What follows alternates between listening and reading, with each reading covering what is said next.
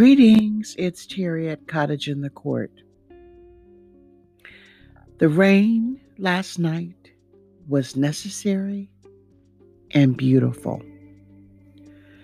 As I heard it dance on my rooftop, it kind of lulled me into a wonderful dream about what my garden will be this year. We had a cold snap last week, and I hope that you didn't plant too many annuals. If you did, I hope you have some seeds or that you're not dismayed. There's so many myths and things that we hear that are just not quite true when it comes to gardening, like oh, because it's the first day of spring, it's time to plant? Not necessarily. We have to beware of myths and legends that we hear in the garden. Sometimes they might work for you, other times they're just not true. I've got Mrs. Know It All here, and she's going to share her perspective on myths and legends in the garden. Now, some of these things you might have tried, they might have worked. But there are other things that she will share that really we need to reconsider.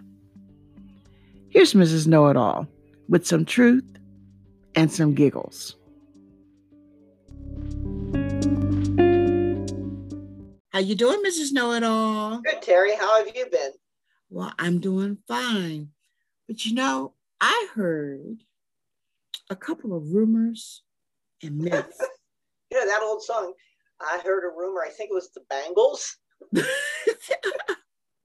and I also heard that you are aware of rumors and myths in the garden. Or should we say they're rumors and whispers? Yeah. So I have this talk called Urban Myths and Legends in the Gardens, also known as Rumors and Whispers in the Garden. And we put the English spelling of R U M O U R S just to kind of give it a little more class, so to speak. Ooh. So share a few with us. Oh, there's so many that, you know, it's funny I'm not bald from ripping out my hair you know, so uh, you know, I tell people, you know, there's all these urban myths and legends, or I've got a bridge in Brooklyn I can sell you cheap. so you know, if it's on, you know, we're going into gardening season now, and you know, if it's on the internet, it must be true. So you remember that game you used to play with a bunch of friends that somebody would whisper in your ear and then you'd whisper it to the next person it was i think it was called like tell a secret so mm-hmm. i like to say that joe and mary met at a party the next thing you hear is joe and mary robbed a store ran away together and opened up a tattoo parlor in south america because that's how these things get started. Yeah so you know one of the classics is how do you tell the sex of peppers or you know how do peppers have sex? Mm-hmm. so you know what people are saying is you know, if depending on the number of bumps on the bottom of the pepper mm-hmm. is how you tell the sex. So the females are full of seeds and but they're sweeter, whereas the males have, you know, just three bumps and you know they hold up better like when you're making like stuffed peppers. Mm-hmm. So my presentation has pictures of jalapenos and chilies and all those peppers. It's like, what do you call them? Eunuchs? so that's obviously a myth. oh, yes. Oh, yes. And then what I referred to as a myth and a legend marigolds repel insects and critters in the garden. Mm. Now, there are a lot of people don't like the smell of marigolds. I personally likes the smell of marigolds, but a lot of people don't. Now, I can tell you for a fact that they do not repel bunnies, chipmunks, groundhogs, deer, you know, moose if you happen to have them crawling around in your garden. and you know, they will eat them.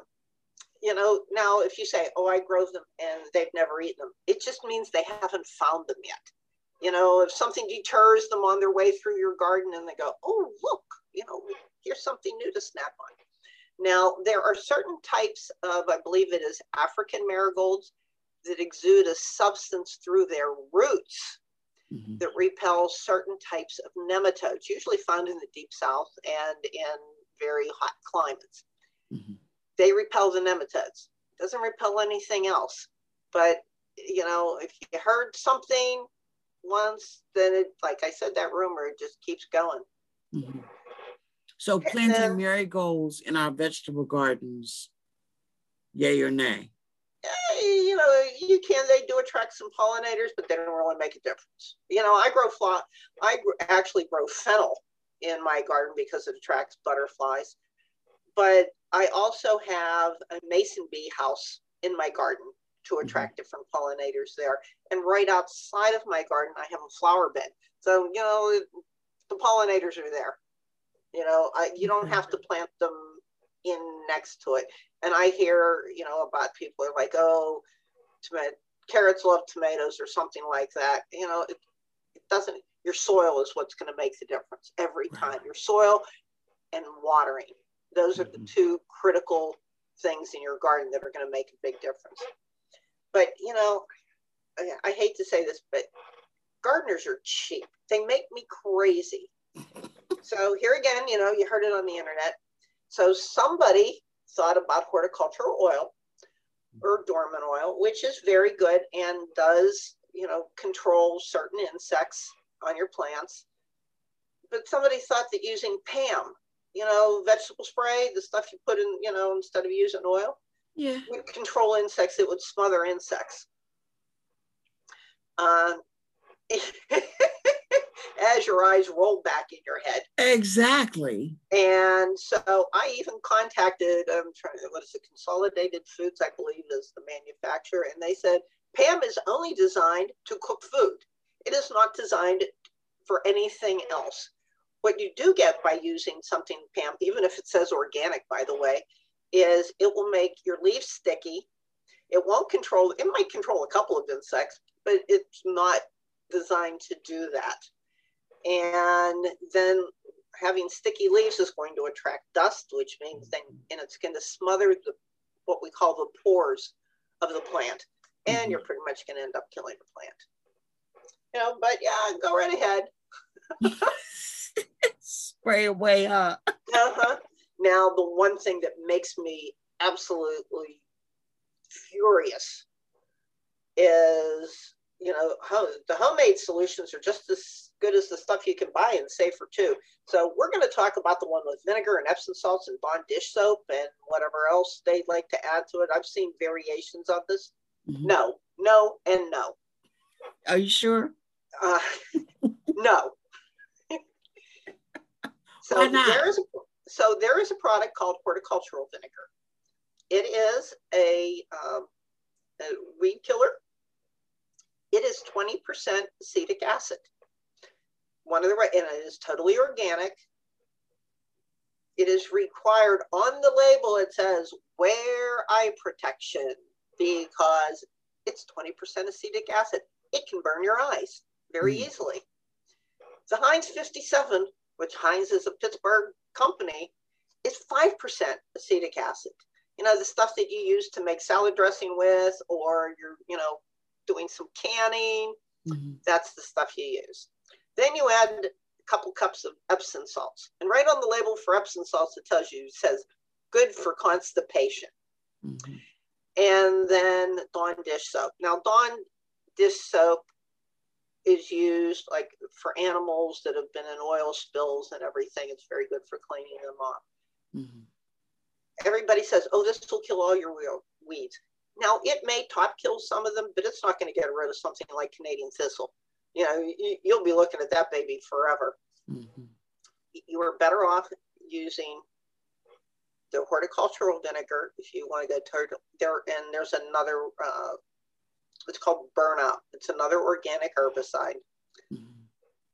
You, to be honest with you, I know people go crazy. Roundup is safer and you do less damage to the environment mm-hmm. than you are with this because using this mixture, you're killing off earthworms, you're killing off beneficials, mm. you know, but it makes people feel good that they're doing something safe. So it really isn't. And then, of course, if it's organic, it must be safe. So there, there's OMRI certification, organic uh, manufacturers, I forget what it stands for, but it is the certification that most people go for. Mm-hmm. Now, a friend of mine owns an orchard and they applied for organic certification for their apples. And people didn't buy the apples because they weren't the perfect teacher's apple that you see, you know, the big red shiny one. Mm-hmm. So they wanted to make cider with them, which is perfectly acceptable. But they would have to get another certification to make organic cider. Now they can sell it as natural cider, but you can't sell it as organic. Even though they had the certification for the organically grown apples, in doing that too, when they bring them in from the field, that they'd have to have them covered mm-hmm. so that they, as they brought them through the fields, they wouldn't be contaminated with anything. So there's more to organics than just what you read. Organic mm-hmm. certification is very expensive also. And oh, obviously, yeah. if you have to get it for each item, you know, that can get pricey. Now, Michael mm-hmm. Pollan, who is the author of The Omnivore's Dilemma, and he's a big organic, you know, supporter, he said if they're organic by letter, not organic in spirit. If most organic consumers went to those places, they would feel like they were getting ripped off. Wow. This is from Michael Pollan. This is not me. And then um, I believe it was the University of Guelph in Canada mm-hmm. uh, pitted reduced risk organic and synthetic pesticides against each other in controlling a pest called the soybean aphid. And they found that not only were the synthetic pesticides more effective means of control, the organic pesticides were actually more ecologically damaged because they caused higher mortality in other non-target species like aphid predators. Oh wow! So, you know, there's things that you need to be aware of. I, I know I'm not going to make everybody happy by hearing that. Uh, these are facts. I'm not right. making this up. So, so question. On a happier, go ahead. Question about the vinegar, the the horticultural grade vinegar. Uh huh. So does that mess up the the quality of the soil if you use that? No, because you're only spraying it, whereas with the soap and the Epsom salts and everything, that's actually sinking into the soil.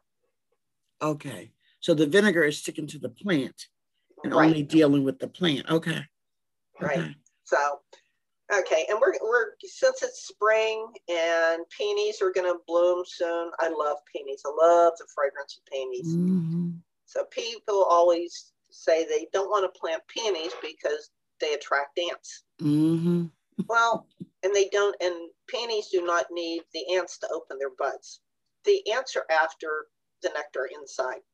And the reason you notice the ants is because peony buds are so big. Right. So you really don't, you know, it doesn't make a difference. It's just they're there. And why give up a beautiful plant that's deer resistant, smells good, mm-hmm. and is pretty much carefree. You know, yeah. peonies last decades.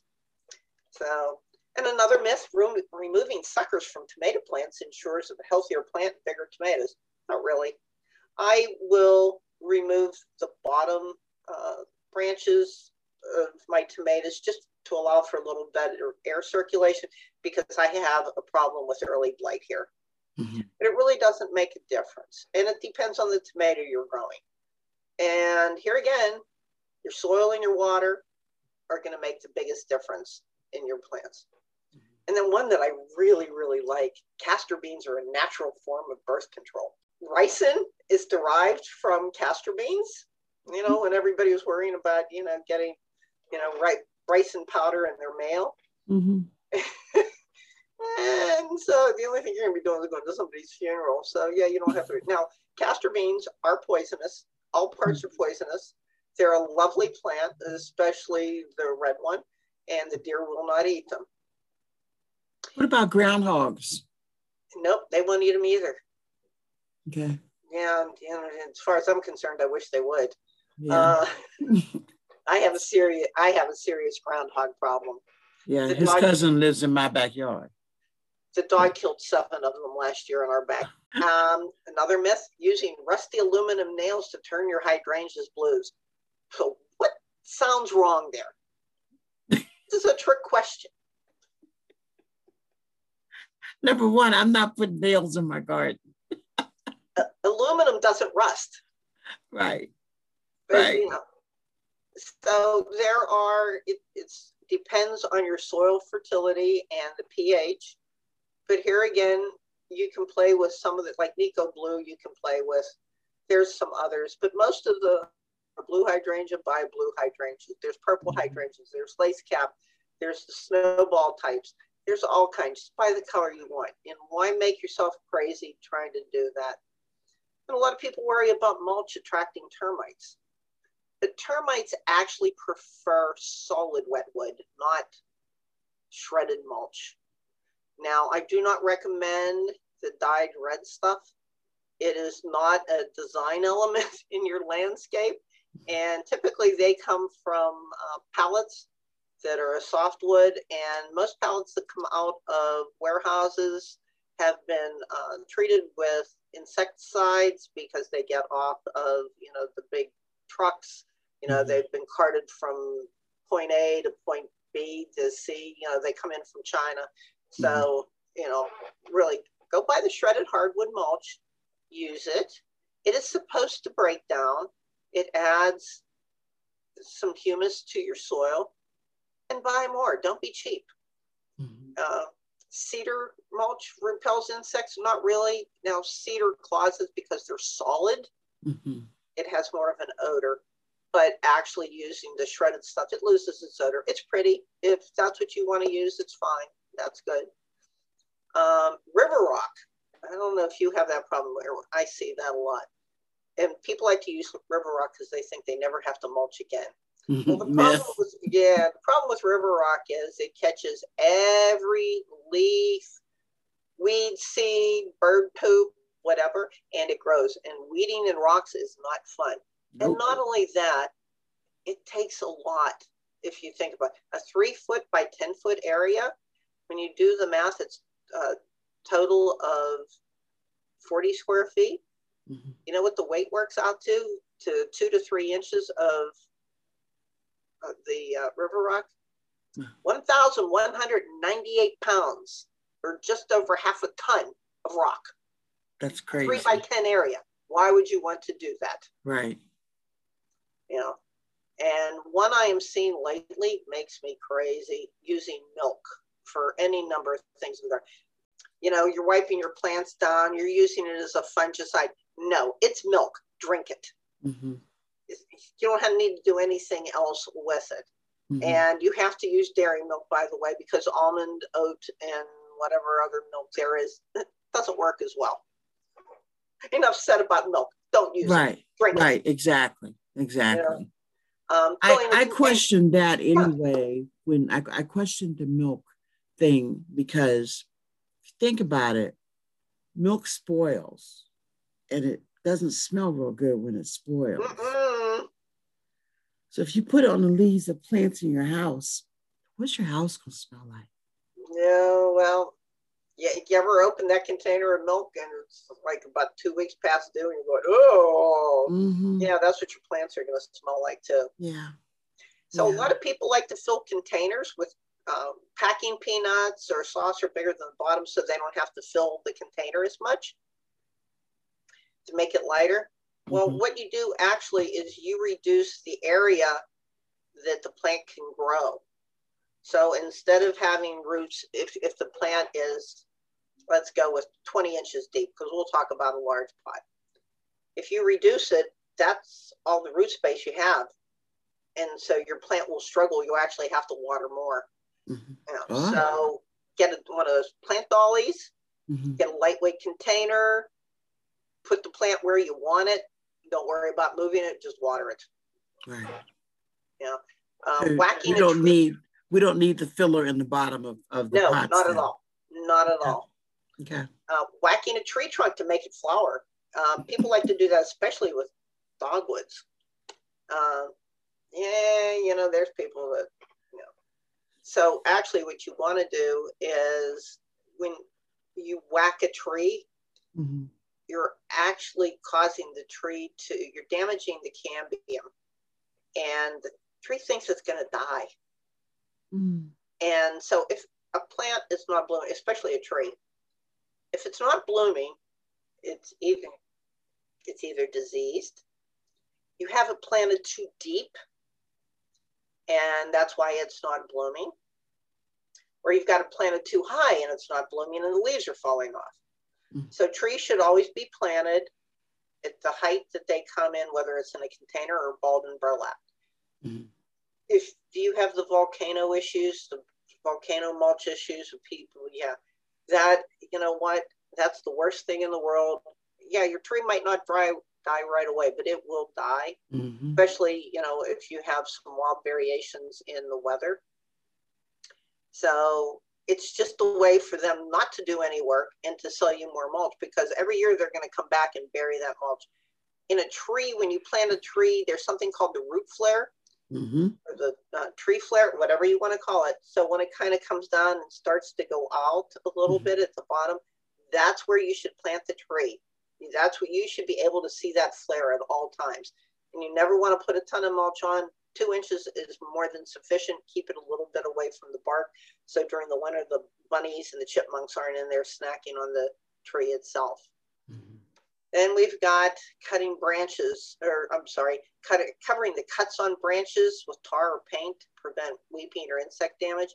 That used to be the standard practice. It is no longer the practice. What happens is the tree will naturally heal itself. As far as the insect damage or the disease damage, you're actually sealing it in. Mm-hmm. You know, if there's a problem there. The only time that is ever recommended is on an oak tree that has oak wilt. Be, or if you're trimming an oak tree, which should never be trimmed between March and November because a weeping oak tree, there's uh, insects to transmit the disease and will kill the tree within a year. Oh, but wow. somehow that, yeah, uh, they're bark beetles somehow or another they smell the sap out of the tree, out of the bark, because it, it's a damage to the tree. Even if you're just pruning it, it's damage to the tree. They smell it and attack the tree. Apparently, it smells like stale beer. I'm not sure who came up with that. Mm-hmm. That it says smells like stale beer. I tended bar for a number of years. I've never smelled a tree that smelled like stale, stale beer but it does attract them. That is the only time you should be doing any type of cut. Then there's the, you know, you can repel moles and voles and whoever else is in there with vibrating stakes. I got a ray gun I can sell you cheap. it doesn't work. It doesn't work. And you can repel bats with pesticides. It is illegal. A, there's no pesticides that will do that, but it's also illegal to harm bats. They are, are protected by the, uh, the federal government. Mm-hmm. And then there's repellents for snakes. Yeah, snakes are the good guys. You know, I mean, other than you got a rattlesnake or a copperhead or something, you know, you let somebody relocate them for you. But, you know, your basic gardener snake, they're eating mice.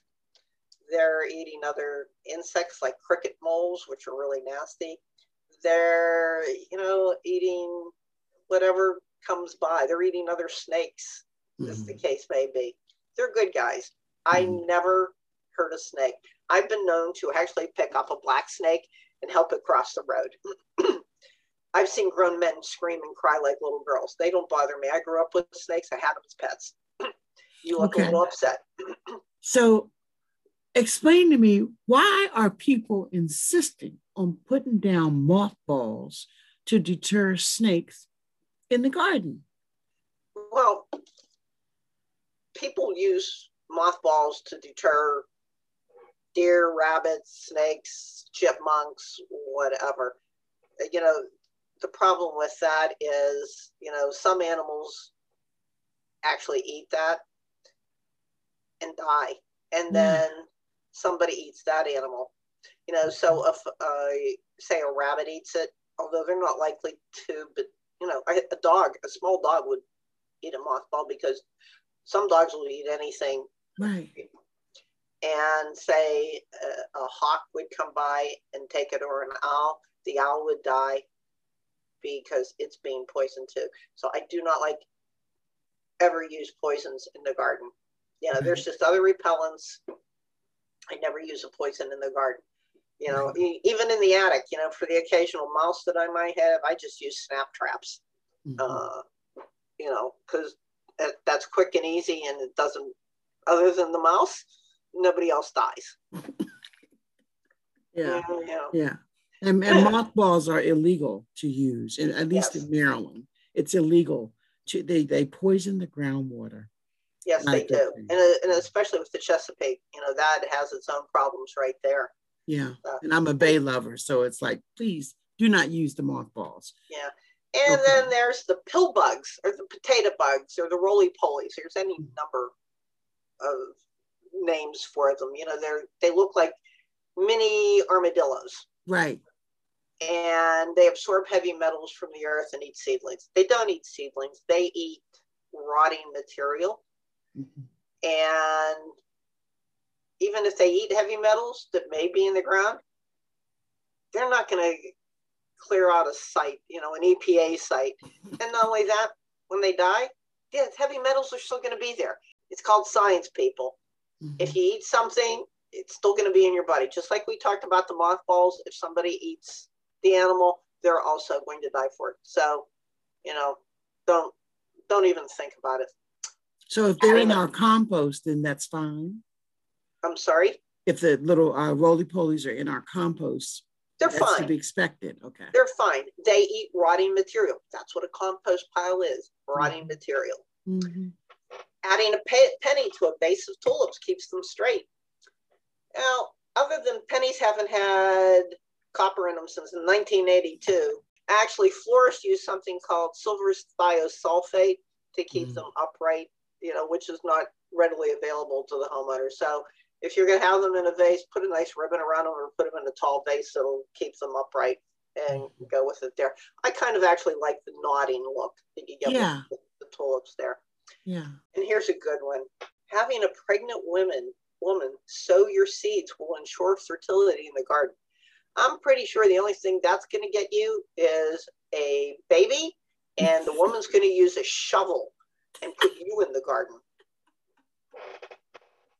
Yeah, because you want to tell some woman that's seven or eight months pregnant, here, I want you to go plant my seeds in the garden. This isn't the old colonial times here, people. Right. so, what's one final really good one that you think a lot of our new gardeners have probably heard and are probably falling for it? Um, compost tea. Mm-hmm. So from my health department, the Allegheny County Health Department, using compost tea, which has really some nutrients, but not enough. And it, in order to get a lot of the tea made, mm-hmm. you have to let it soak. And you can get E. coli and salmonella from it. Mm-hmm. And I know that people use it as a fungicide, as a fertilizer, and whatever else they can think of. And you have to think about do you have children that might be using this?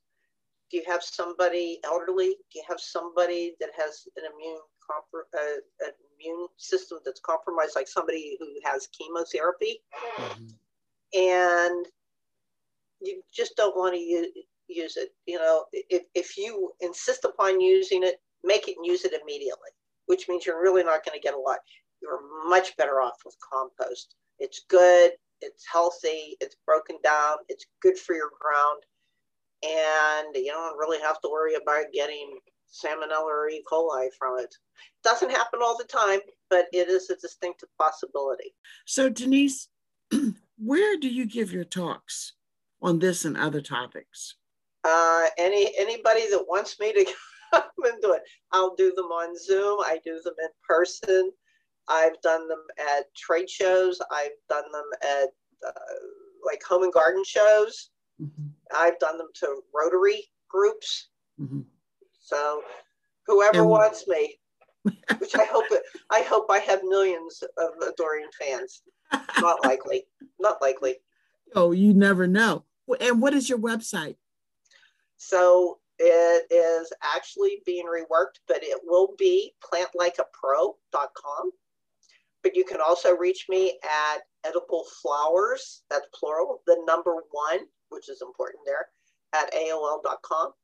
And I'm on Facebook as Mrs. Know It All. There's a surprise. and let's not forget that radio show. Yep, KDKA Radio, which is an AM station in Pittsburgh, 1020 on the dial, and I believe 101.1 FM. You can also stream it on radio.com. Mm-hmm. Okay. Okay. Well, as usual, you have given us uh, food for thought and uh, great tips. And once again, we will go out into the new season with information that we can use and we'll know what is truth or not so much the truth. Thank uh, you. Truth or consequences. Serious consequences in some places.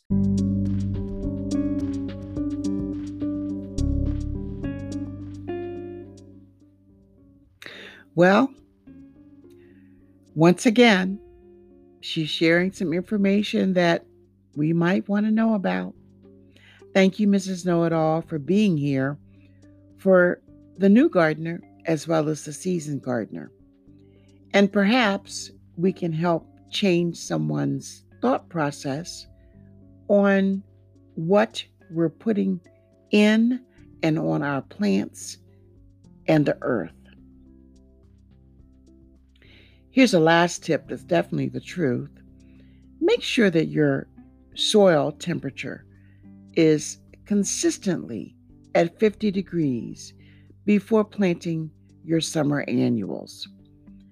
Sometimes they'll just sit, sometimes the growth might be stunted, and sometimes they'll just rot. So you might want to think about that. If you're planting them in a container, containers warm up quicker than the ground temp. Save yourself some money. Plant those containers first because the soil temps should be consistently at 50 degrees within a couple of weeks. In the meantime, I'd like to say thank you for continuing to follow me and for bearing with me as I get through a little writing that I'm doing at the moment.